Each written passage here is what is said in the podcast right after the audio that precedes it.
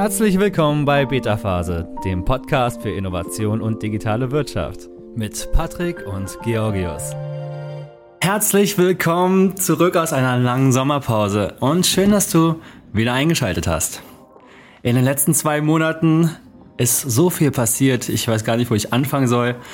Ich war zwei Monate lang im Heimaturlaub in Deutschland, weil ich ja eigentlich hier in Bali sitze und von hier aus arbeite. Was auch, wie du vielleicht schon gesehen hast, das Thema des heutigen, der heutigen Podcast-Folge ist, nämlich das Leben auf Bali als digitaler Nomade.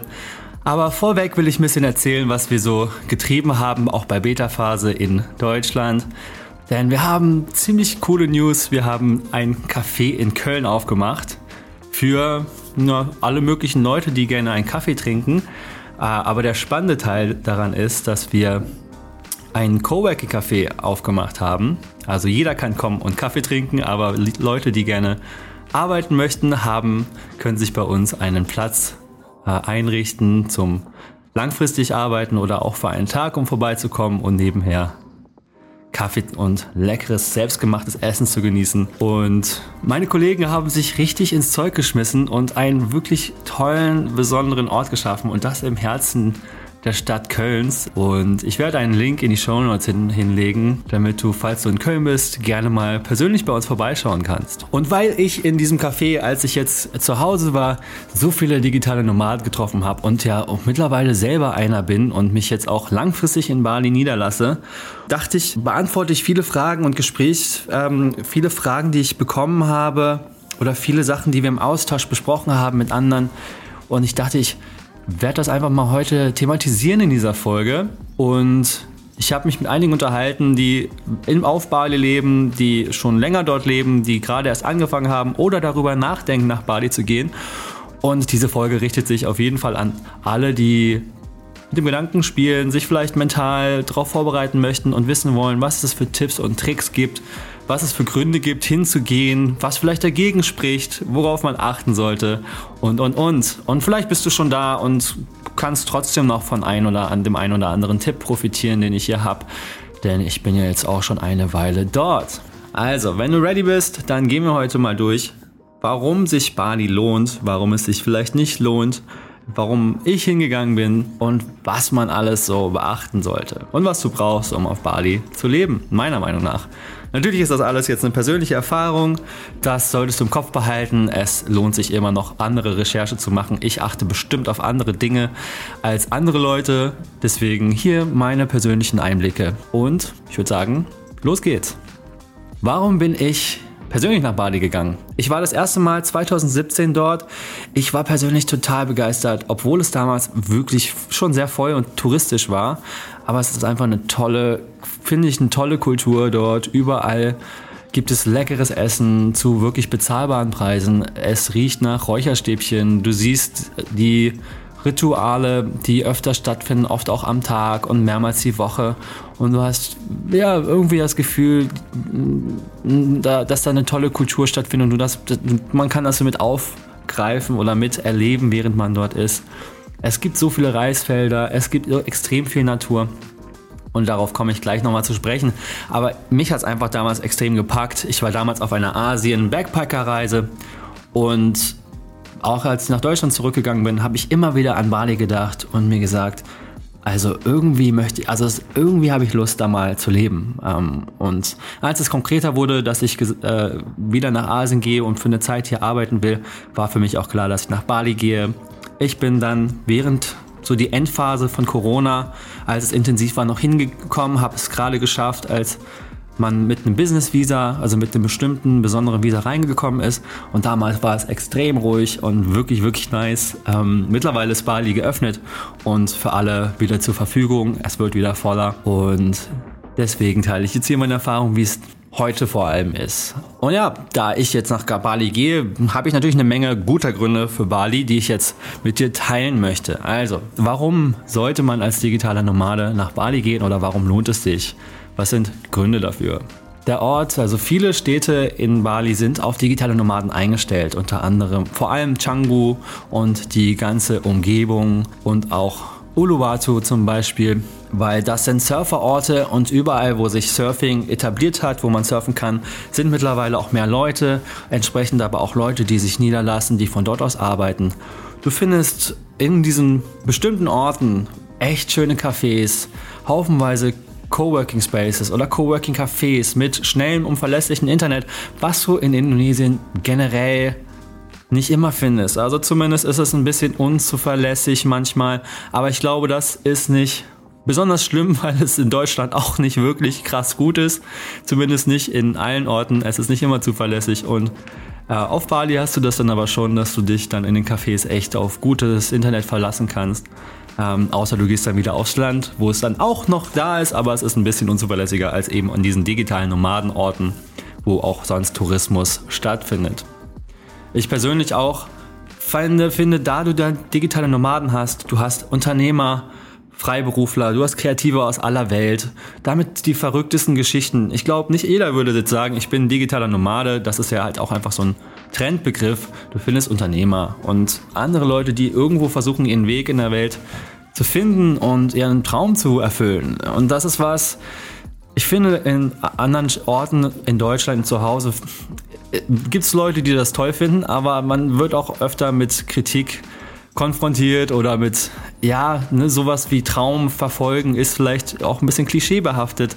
Und dort ist es so, du sagst, hey, ich mache mein eigenes Business, ich habe Lust, YouTube zu machen oder andere Social Media Kanäle. Du triffst auch Leute, die sagen, hey, cool, ja, ich mache das auch. Oder in diese Richtung habe ich auch Lust, mich zu ähm, entfalten oder ein Business zu gründen. Und man knüpft Kontakte. Also oft ist es sehr locker, sehr entspannt und man hat coole Sachen gemeinsam zu tun. Ähm, es mag in Deutschland auch solche Momente geben, aber ich finde, in Bali ist das alles einfach ein bisschen leichter und ein bisschen unbeschwerter. Man hat das Gefühl, dass man auch wirklich verschiedene Menschen trifft und ja, der Austausch mit den Leuten inspiriert wahnsinnig und man knüpft nützliche, aber auch freundschaftliche Kontakte. Das ist echt, finde ich, total viel wert. Gerade wenn du am anderen Ende der Welt bist. Also du willst ja irgendwo auch soziale Bindungen und Beziehungen aufbauen. Und was halt auch wirklich ein toller Punkt ist noch, sind die Lebensunterhaltungskosten. Also die sind hier verhältnismäßig gering.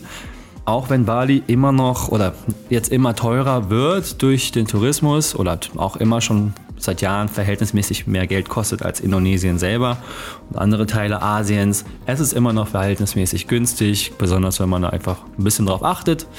Du kannst dir trotzdem eine Luxusvilla holen und kannst verhältnismäßig günstig Luxusvillen dir mieten oder kaufen, je nachdem, was dein Budget ist. Aber auch nach oben hin ist kein Limit. Also wenn du richtig viel Asche loswerden willst, dann kannst du leben wie ein König oder eine Königin. Und es ist einfach alles möglich. Und von sauber bis schmutzig, von günstig bis teuer bis luxuriös ist einfach alles dabei. Also jeder kann sich da eigentlich sein, sein Stück Kuchen aussuchen. Noch da es jetzt immer voller wird, ne, muss man schon, äh, kann es schwieriger werden, seinen perfekten Wohnsitz zu finden. Man muss natürlich die Augen offen halten, aber so ist es ja auch in vielen anderen Orten der Welt, die beliebt sind. Und das ist der Punkt mit den Kosten.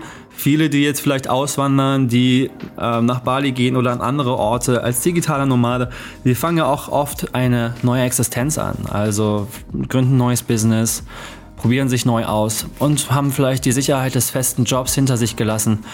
Und wer sich hier selbstständig macht und vielleicht noch nicht, großes Ein nicht das größte Einkommen hat, der kann noch viel länger von seinem oder von ihrem Ersparten auskommen. Und das ist auch was total Feines. Ne? Also du musst hier nicht, ähm, wenn du ein bisschen was gespart hast, dann kommst du ohne Arbeitslosengeld noch voran und knüpfst ja dann eben auch vielleicht die ein oder anderen Kontakte, um dein Business zu starten. Also das darf man auch nicht vergessen, das ist hier wirklich echt super. Und was ich auch besonders cool finde, ist, du hast sehr viele Services, die dir wirklich viel Zeit schenken hier. Also selbst wenn du in einem Gasthaus unterkommst für eine Woche oder für ein paar Tage, ähm, sind Reinigungsservices immer mit inklusive. Also wirklich so gut wie immer. Habe ich selten erlebt, dass es das nicht gab. Und das heißt, äh, ja, Leute kommen, dein Bett wird bezogen, das, die Wohnung wird geputzt. Äh, und wenn du dir eine eigene Villa holst, dann kannst du dir selber, musst du dir das selber meistens organisieren, dass eine Haushaltshilfe vorbeikommt, so oft du möchtest, ähm, je nachdem wie viel du bezahlen möchtest, zur Reinigung oder auch zum Kochen. Das ist auch möglich, wenn du gar nicht rausgehen möchtest. Ähm, Und du kannst dich dann komplett auf deine Produktivität konzentrieren und ohne dass dabei unliebsame Arbeiten ähm, dazwischenkommen. Also ich selber bin nicht, nicht gerade ein großer Fan von viel Hausarbeit, deswegen ist es cool, dass das erledigt wird und ich mich auf die Arbeit konzentrieren kann. Auch noch ein super Punkt ist die Nähe zur Natur. Du hast zwar High-Speed-Internet-Cafés und tolle Strände und viele Server-Spots, aber du kannst auch in kurzer Zeit weiter raus in die Berge fahren oder an verlassene, verlassene Strände. Und du bist immer auch echt nah zu unberührter Natur oder weitgehend unberührter Natur. Schöne Reisfelder findest du überall und ja, das finde ich auch super. Also du musst nicht lange wegfahren und hast eigentlich ziemlich viele tolle Sachen von Natur bis Menschen bis Internet, alles recht nah. Das indonesische und das balinesische Essen ist für mich meiner Meinung nach extrem lecker, aber auch in den touristischen Gebieten wie Canggu, Ubud, Uluwatu gibt es Essen aus der ganzen Welt. Es ist ein Ticken vergleichsweise etwas teurer, aber ich würde sagen, für drei bis fünf Euro kriegst du da oft echt gutes westliches, europäisches, internationales Essen. Mexikanisch für vier Euro inklusive Getränke. Ähm, ne, balinesisches Essen kriegt man zwischen ein bis zwei Euro, sogar günstiger, wenn du noch genauer suchst. Ähm, ne, also da ist gar nicht so der krasse Unterschied. Von daher echt, echt super nice, dass man hier man kann hier gut leben, du musst gar nicht kochen und du kannst immer auswärts essen gehen und das kannst du auch ziemlich einfach bezahlen. In diesen Touristengebieten, natürlich wie in vielen anderen, spricht, sprechen die Leute wirklich in der Regel ganz gut Englisch. Du kannst dich verständigen. Aber was ich auch sagen muss, ich persönlich lerne gerade Indonesisch, also das ist so die Sprache, die auf jeder Insel weitestgehend gesprochen wird, auch wenn in jedem Gebiet eigene Sprachen herrschen. Also du hast auf Bali Balinesisch, was die Einwohner, Einwohnerinnen sprechen. Du hast auf anderen Inseln eigene Dialekte und Sprachen, aber Indonesisch hält ja die Kommunikation, macht die Kommunikation zwischen allen Menschen sehr einfach. Und Indonesisch ist meiner Meinung nach auch, meiner Erfahrung nach, eine der leichtesten Sprachen, die mir bislang begegnet sind. Daher fällt mir das Lernen und das Sprechen auch relativ leicht. Also wer sich noch mehr integrieren möchte, kann Indonesisch lernen und es ist nicht so furchtbar schwierig wie, sagen wir mal, Chinesisch, Thailändisch oder andere Sprachen. Bali ist außerdem auch wiederum an diesen ganzen Touristen und digitalen Nomadenorten. Ähm, ist in der Regel auch ein Surferparadies, gerade Canggu, da gehen die Leute gerne surfen. Du kannst also arbeiten und zum Nachmittag oder zum Morgen hin nochmal eine Runde auf die Wellen gehen. Ich persönlich bin kein großer Fan von Surfen. Mir haut es das Brett jedes Mal um die Ohren und ich habe das Gefühl, ich leide da äh, einfach nur. Ähm, aber es ist schön zu wissen, dass es da ist und dass die Leute das machen können. Und die Leute sind sehr happy mit, mit dem äh, Angebot, was Surfen angeht hier. Das gleiche gilt für veganes Essen. Wer Veganer ist und ne, so eine Essenskultur feiert, der wird in Bali, auf Bali auch sehr fündig. Also wiederum an den ne, Orten, wo sich Europäer und westliche Leute sammeln. Da kriegst du wirklich 1A vegetarisches, veganes Essen, aber auch natürlich alles andere. Frisch zubereitet, extrem lecker und wirklich immer noch vergleichsweise günstig. Und was man auch sagen muss, in Asien ist ja auch, ähm, spielt Religion ja schon auch oft eine starke Rolle, entsprechend auch die, der Kleidungsstil, den man hat. Und das aus äh, in Bali in der Regel recht entspannt. Der Kleidungsstil ist liberal. Ähm, ich, mir ist bislang noch nicht begegnet, dass man irgendwie blöd angeguckt würde, wurde. Wenn du auf dem Land bist und jetzt aussiehst wie ein Tourist, dann bist du halt auch ein Tourist. Dann äh, habe ich das Gefühl, es stört trotzdem keinen so weit, außer du bist jetzt vielleicht, benimmst dich völlig daneben oder sowas. Aber insgesamt ist es sehr liberal. Da ähm, muss man, denke ich, in anderen Teilen Indonesiens, vielleicht in Indonesien, ein bisschen mehr darauf achten, wie man sich kleidet. Und ansonsten noch ein guter Grund für mich, beziehungsweise ein Grund, warum, also eine Bedenken, die man vielleicht haben könnte auf Bali, wenn man noch nie da wird, dann macht man sich vielleicht auch Gedanken, wie ist die medizinische Versorgung dort? Also das ist eine Frage, die ich öfter bekommen habe. Wie ist es, wenn du einen Unfall hast? Was ist, wenn du krank wirst? Ähm, ich habe Gott sei Dank noch nicht extrem viel Pech gehabt. Ähm, ich war schon in Krankenhäusern und bei Ärzten und das war bislang immer extrem easy, äh, wenig Wartezeit, je nach deiner Versicherung. Selbst wenn du keine Versicherung hast, zahlst du oft nicht viel. Ich habe äh, bei einem Arztbesuch, manchmal zahlst du einen bestimmten eine Anzahlung für eine Beratung, 5 Euro, 10 Euro oder sowas, je nachdem, 20 Euro, was, was, worum es geht, ob es ein Psychologe ist, eine spezialisierte Kraft ist. Ähm, und es gibt auch private und öffentliche Krankenhäuser. Die haben alle einen ziemlich guten Ruf. Ich habe bislang keine schlechten Erfahrungen gemacht. Ich habe das Gefühl, auch wenn ich, was ich an Recherche gemacht habe, im Internet scheint Bali, hat Bali einen wirklich guten Ruf, da es wirklich große professionelle Krankenhäuser und Krankenhausketten gibt. Ähm, es gibt auch Zentren für mentale Gesundheit und Psychologen. Und ja, von daher, da würde ich sagen, ist man hier auf jeden Fall auch gut versorgt. Aber da Medizin ein ernsthaftes Thema ist, gehe auf jeden Fall nochmal auf eigene Recherche und schau, ob es ähm, ne, Medikamente gibt, die du dringend brauchst, ne, ob es irgendwas gibt, was du regelmäßig an Beratung benötigst oder an, an Arztbesuchen benötigst.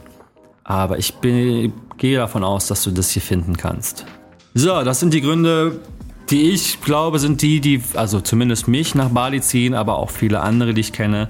Das Essen, das Surfen, das vegane oder vegetarische Angebot, ähm, die Lebensunterhaltungskosten und einfach die tolle, entspannte Kultur und die lieben Menschen ähm, und das Treffen auf Gleichgesinnte auf Bali.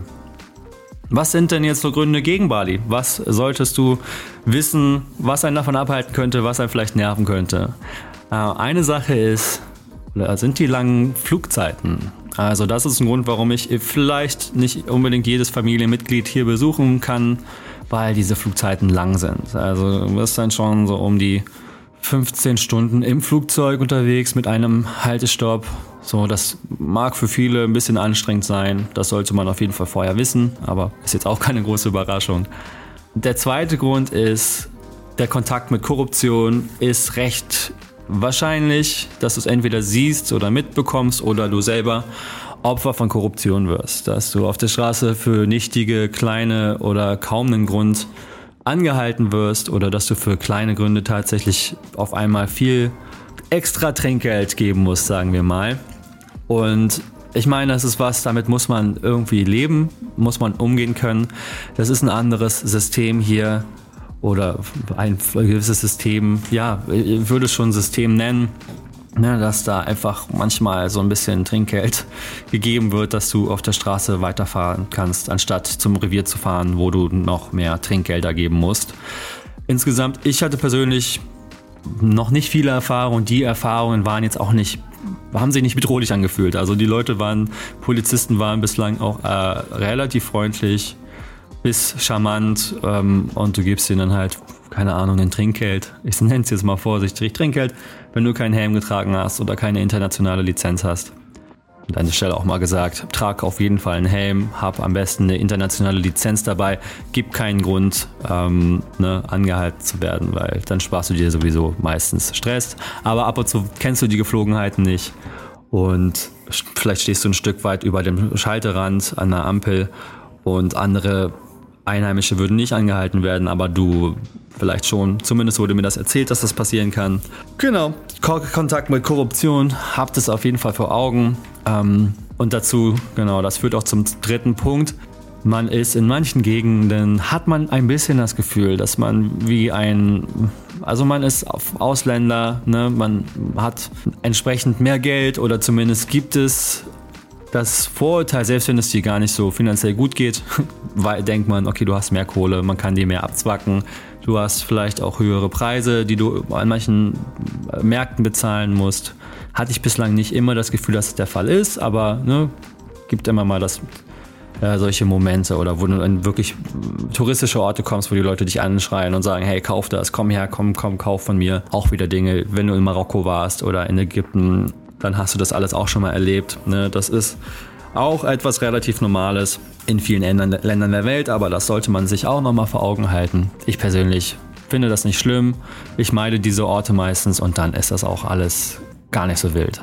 Ein weiterer Grund, etwas, was mich selber gerade auch wirklich ein bisschen persönlich stört, sind Orte wie Canggu, die so dieses Zentrum sind für ne, viele Leute, die da leben, für Nomaden, äh, digitale Arbeiter, Touristen, alles geht und kommt. Surfer sind dort versammelt und es wird immer größer, immer voller, breitet sich mehr aus. Du hast immer mehr Baustellen äh, von Hotels. Es ist immer noch ein toller Ort. Ich bin immer noch ab und zu da, trinke einen Kaffee mit Freunden.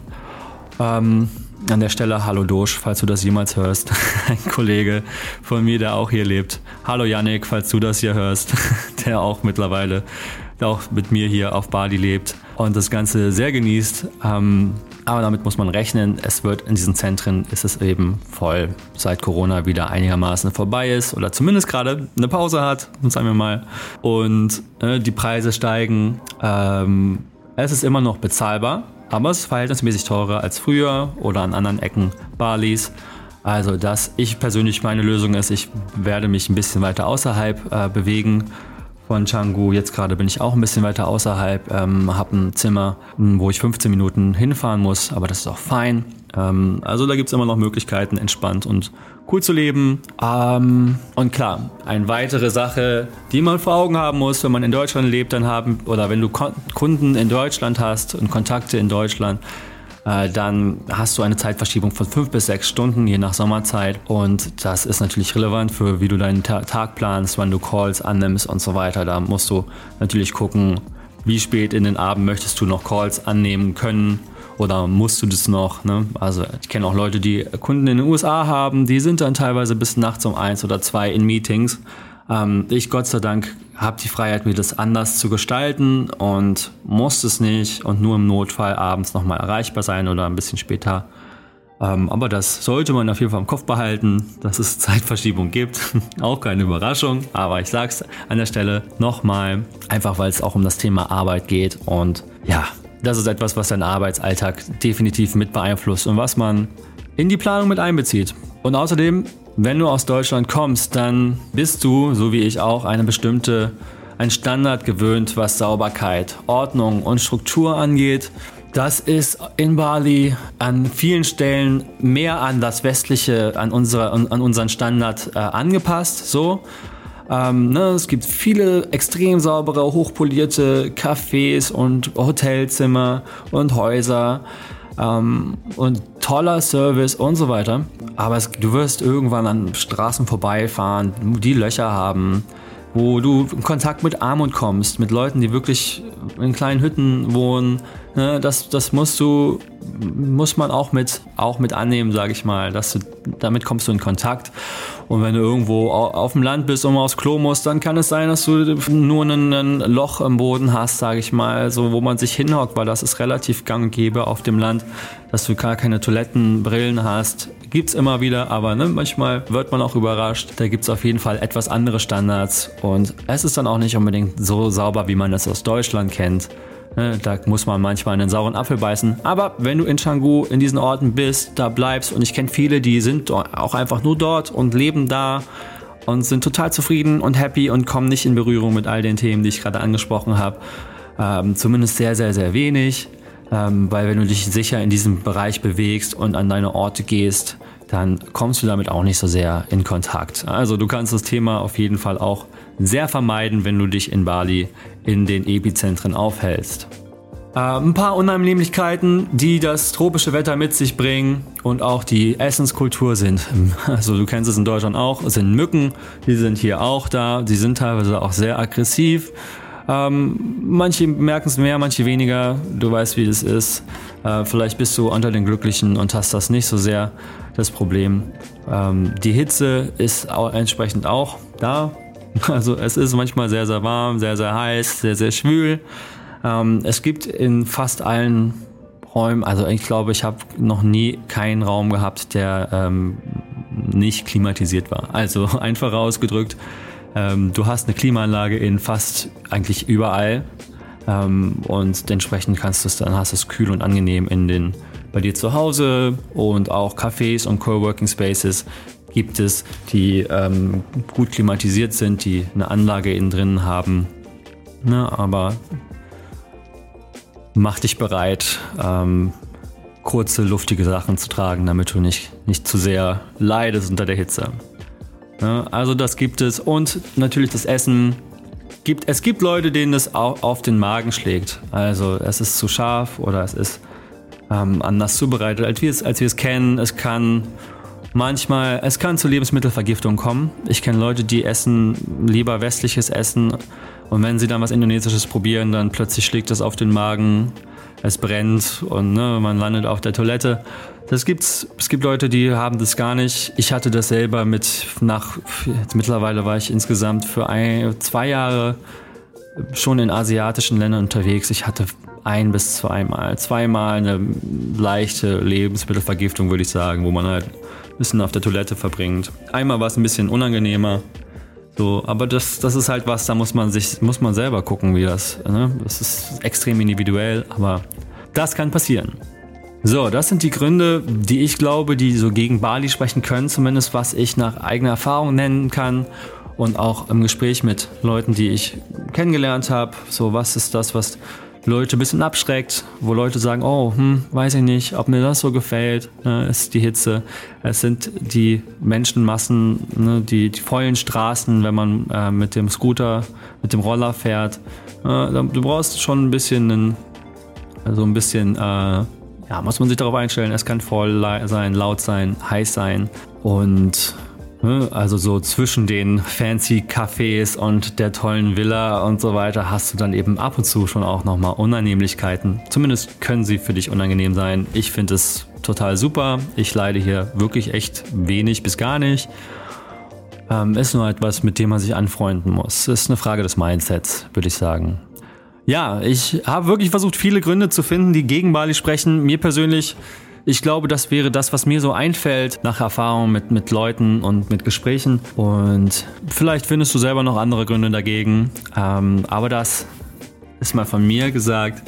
Wenn du jetzt aber beschließt, ein digitaler Nomade zu werden oder was auch immer, als was auch immer du dich bezeichnen willst, wenn du einfach beschließt, nach Bali zu gehen, hier zu leben, hier zu arbeiten, was brauchst du denn, wenn du auf Bali leben möchtest, für eine kurze oder längere Zeit?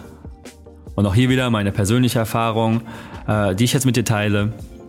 Was du brauchst, ist, oder ich glaube, eine der ersten Sachen, die ich mir fast immer besorge, ist äh, eine SIM-Karte für mobiles Internet. Einfach als Alternative ähm, zum stationären WLAN, äh, das du zu Hause hast oder auch in den Cafés hast. Es ist einfach ganz praktisch, wenn du ne, zwischendurch Manchmal brauchst du es dringend, das Internet. Dann bist du vielleicht unterwegs, hast gerade keinen Café in der Nähe, aber musst irgendwie deinen Laptop mal aufstellen und eine E-Mail schreiben, irgendwas verschicken oder hochladen. Dann ist es wirklich praktisch, dass du dein eigenes Internet zur Hand hast. Oder manchmal befindest du dich in Orten, wo das WLAN einfach nicht so stark ist und du brauchst es aber doch ein bisschen verlässlicher für einen Call oder um was anderes hochzuladen dann ist es immer super, wenn dann dankst du dir auf jeden Fall selber, wenn du eben dein Handy zu einem Hotspot machen kannst für deinen Computer. Was ich jetzt auf jeden Fall gemacht habe, äh, als ich hergekommen bin, ich habe mir vorher zu Hause zwei dicke Pakete Sonnencreme gekauft, aber ich meine, das ist nur, wenn man wirklich, wenn man eher ein Sparfuchs ist. Aber du musst wissen, hier die Sonnencreme ist wirklich ganz schön teuer. Du kriegst so kleine kleine Pakete, so kleine, wie heißt es, diese Flaschen äh, kosten dich hier, glaube ich, also 10 bis 15 Euro um, äh, umgerechnet.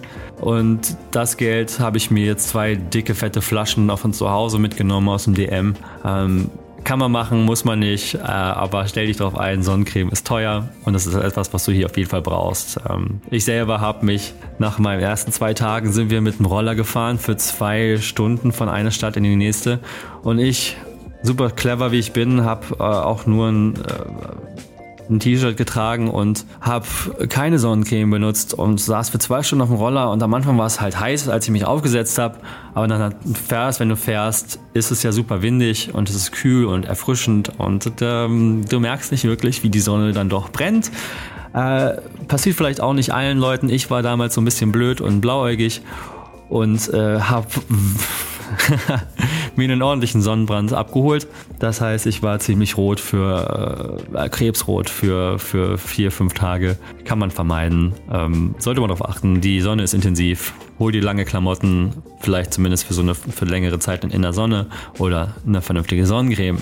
Außerdem, was du noch brauchst, ist wenn du bestimmte Medikamente nimmst, dann natürlich prüfe vorab, ob es hier verfügbar ist, so gut du kannst äh, und nimm dir die wichtigen Medikamente mit, die du brauchst, um äh, zurechtzukommen für eine längere Zeit. Einfach damit du die, dass du da abgesichert bist. Ähm, lässt sich aber auch leicht googeln, was für Stoffe es hier gibt, auch also vergleichbare Medikamente äh, im Internet, was es da so gibt. Und was ich ganz am Anfang meiner Asienreise immer hatte, war eine, wie eine kleine Apotheke, Vorsorge für Magenschmerzen ähm, oder Medikamente, die bei Durchfall helfen und das äh, so an, angeht, also bei, die helfen, beziehungsweise auch gegen den Wasserverlust angehen. Elektrolyte sind zum Beispiel, sind mein absoluter Klassiker, die habe ich immer dabei, weil die helfen auf jeden Fall, wenn du viel Wasser verlierst. Das lohnt sich immer mal wieder zu trinken. Ich persönlich habe dann nie wieder Magenschmerzen, großartig Medikamente genommen. Es ist nur gut, das dabei zu haben, würde ich sagen. Es fühlt sich gut an, mit so einer kleinen Apotheke zu starten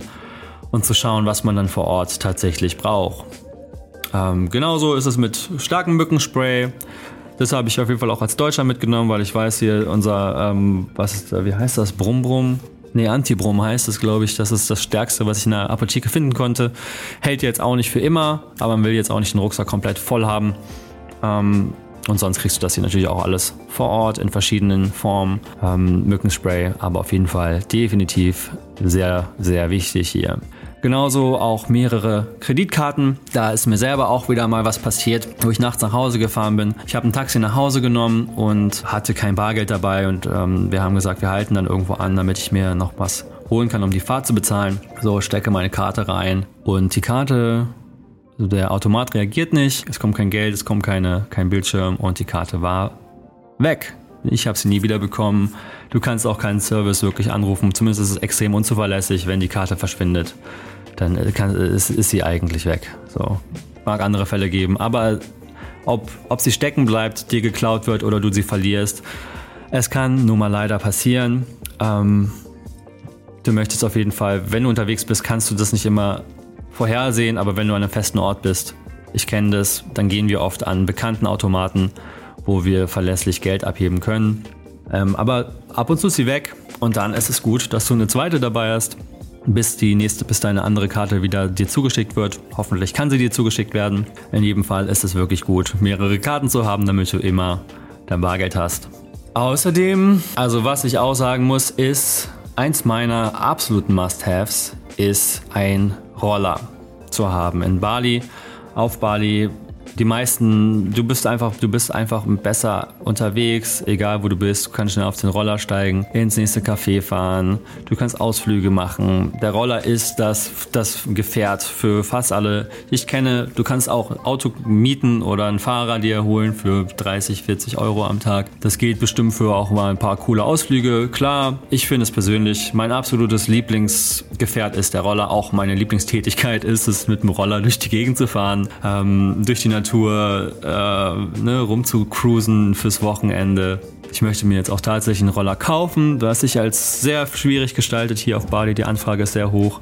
Wir haben hier mit Wartezeiten zu rechnen von vier bis fünf Monaten, um einen Roller zu kaufen. Zumindest bestimmte so Roller. Und wenn du sie dir mieten möchtest, ähm, das kostet in der Regel jetzt gerade, es ist schwer zu sagen, weil die Preise fluktuieren extrem. Äh, ich würde mal sagen, du bezahlst zwischen 80 und 120 Euro monatlich. Kann auch günstiger sein, kann aber auch viel mehr sein. Es ist wirklich gerade total crazy, weil die Preise unterschiedlich sind bei jedem Händler, bei jedem äh, Shop. So, also unbedingt Vergleich unbedingt. Verschiedene Services, wenn du einen Roller dir mieten möchtest. Aber auf jeden Fall, wenn du hier ankommst, nimm ein Taxi zurück, also nimm ein Taxi vom Flughafen zu deinem Hotel oder zu deinem Gasthaus und dann kümmere dich um einen Roller, weil damit wird dein Leben einfach sehr viel einfacher und entspannter. Aber du solltest auf jeden Fall, wenn du fährst, nur eine wichtige Sache, dich recht sicher fühlen. Also wenn du sehr ängstlicher Fahrer oder eine ängstliche Fahrerin bist, dann auf oder noch nicht viel oder gar nicht Roller gefahren bist, dann lass dich auf jeden Fall einweisen. Äh, komm mit dem Verkehr Stück für Stück zurecht. So, äh, such dir ruhigere Orte aus zum Fahren. Ähm, ne, ich kenne Leute, die fahren mit, äh, holen sich einen Lehrer ne, oder jemanden, der äh, das Fahren einem beibringen kann. Das nimmt einem so ein bisschen die Sorge und die Angst und man kommt erstmal klar auf den Verkehr. Der Verkehr ist ja auch übrigens hier auf der linken Seite. Das ist auch etwas, an das man sich gewöhnen muss. Und ja, also für die meisten Leute würde ich sagen, Rollerfahren ist cool. Aber es gibt auch einige, die den Transport mit dem sogenannten Gojek nehmen. Das ist wie ein Taxi-Service, ähm, was du mit der App bestellen kannst. Dann kommt jemand mit dem Roller vorbei, du hüpfst hinten drauf und der fährt dich wohin du willst. Funktioniert auch super, machen sehr viele Leute, die selber nicht Roller fahren möchten. Wenn du dir einen Roller kaufen möchtest, dann benötigst du offiziell einen, äh, eine Aufenthaltsgenehmigung, die Kitas genannt wird. Etwas, was ich jetzt auch gerade, äh, äh wofür ich mich auch gerade bewerbe, was ich morgen sogar bekomme. Morgen gehe ich zum Amt und gebe meinen Fingerabdruck ab und gebe ein Foto, dass ich quasi offiziell hier lebe und die auf den Aufenthalt habe, dann wird vieles leichter. Du kriegst teilweise günstigere Preise oder kannst dir dann eben auch wirklich offiziell Dinge kaufen wie einen Roller. Ähm, das geht auch bestimmt über andere Wege. Ich habe damit keine Erfahrung gemacht. Ich weiß nur offiziell, Kitas ist notwendig, um einen Roller zu kaufen. Ja, ansonsten, ich hoffe, ich konnte die meisten Fragen oder zumindest Gedanken für dich ähm, die Planung leichter gestalten, falls du gerade überlegst, nach Bali zu gehen, ob falls du einen längeren Aufenthalt dort planst, von dort aus arbeiten willst. Das ist das Wissen, was ich so gerade mit dir teilen kann. Wenn du allerdings noch mehr Fragen hast oder direkt in Kontakt mit mir kommen möchtest, dann schreib mir wirklich gerne äh, unter meiner E-Mail patrick.betaphase.de. Ich schreibe das auch nochmal in die Show Notes. Äh, kontaktiere mich wirklich gerne. Ich freue mich über den Austausch mit allen, die Interesse haben, nach Bali zu kommen oder überhaupt ähm, als digitaler Nomade zu leben. Ich finde das, das, den Namen mittlerweile so ein bisschen fast schon nervig, äh, weil er so oft fällt, wenn ich darüber schreibe und darüber spreche. Aber es ist irgendwie auch die leichteste Art, diesen Lebensstil zu beschreiben. Ähm, aber es muss auch nicht digitaler Nomade sein. Du kannst dich auch als Unternehmer bezeichnen, der halt einfach von überall aus arbeitet oder als Freiberufler, der von überall aus arbeitet. Egal, wie du dich bezeichnen willst. Ich freue mich auf jeden Fall sehr über den Austausch. Und wenn du andere Anregungen noch hast, wenn du mir widersprichst, ähm, was die Punkte hier angeht. Falls du schon Erfahrung mit Bali gemacht hast, schreib mir auch gerne eine E-Mail, dann, dann korrigiere ich das hier auf jeden Fall gerne in der nächsten Folge. Und noch ein Zitat von einem Kollegen gestern, der meinte, ey, ich lebe hier das beste Leben, was möglich ist. Ich arbeite täglich, ich arbeite gut, ich arbeite viel und in meiner Freizeit kann ich in einem tollen, entspannten Café sitzen. Ich habe das leckerste Essen. Ich habe tolle Leute um mich herum. Ich bin so glücklich. Also, und damit hat er mir auf jeden Fall das Wort aus dem Mund genommen. Genauso geht es mir auch. So geht es vielen Leuten, die ich hier kennenlerne. Deswegen ist meine ist dieser Beitrag vielleicht auch gefärbt. Also er ist natürlich nicht extrem unabhängig, nicht, nicht extrem nüchtern wo ich hier schlecht gegen gut vergleiche. Ich sag dir hier, warum ich es feier und was ich weiß, was Gründe dagegen sind und was Dinge sind, die mich ab und zu auch ein bisschen stören. So, aber jeder muss sich da am besten selber ein Bild machen. Ähm, Probier es aus, wenn du mit dem Gedanken spielst. Go for it. Komm einfach her, mach eine Workation draus zur Not. Und da kannst du das einfach mal testen. Für einen Monat herfahren, schauen, funktioniert es. Vielleicht mit deinem Arbeitgeber äh, absprechen und dann wieder zurückfliegen und dann kannst du dir immer noch überlegen, ob sowas langfristig was für dich ist. Ob du dich, ob das als Angestellter noch weiterhin funktioniert oder ob du dich selbstständig machen musst, um das zu realisieren. Das kannst du dann ja einfach vor Ort schauen. Alles klar, das war's zu dieser auf jeden Fall längeren Folge als, als, als sonst, aber ich fand, es gab viel zu erzählen. Es ist jetzt viel meine persönliche Erfahrung und weniger hier Wissen und Fakten um die Ohren zu hauen. Ich fand das jetzt eine sehr persönlich wichtige Folge und ich hoffe, es hat dir auch geholfen und Lass mich wissen, wenn du Fragen hast. Und ansonsten hab einen genialen Tag, eine tolle Woche. Mach's gut und bis zur nächsten Folge. Ciao, ciao. Das war's auch schon für heute. Wenn dir diese Folge gefallen hat, abonniere unseren Podcast. Bis bald bei Beta Phase.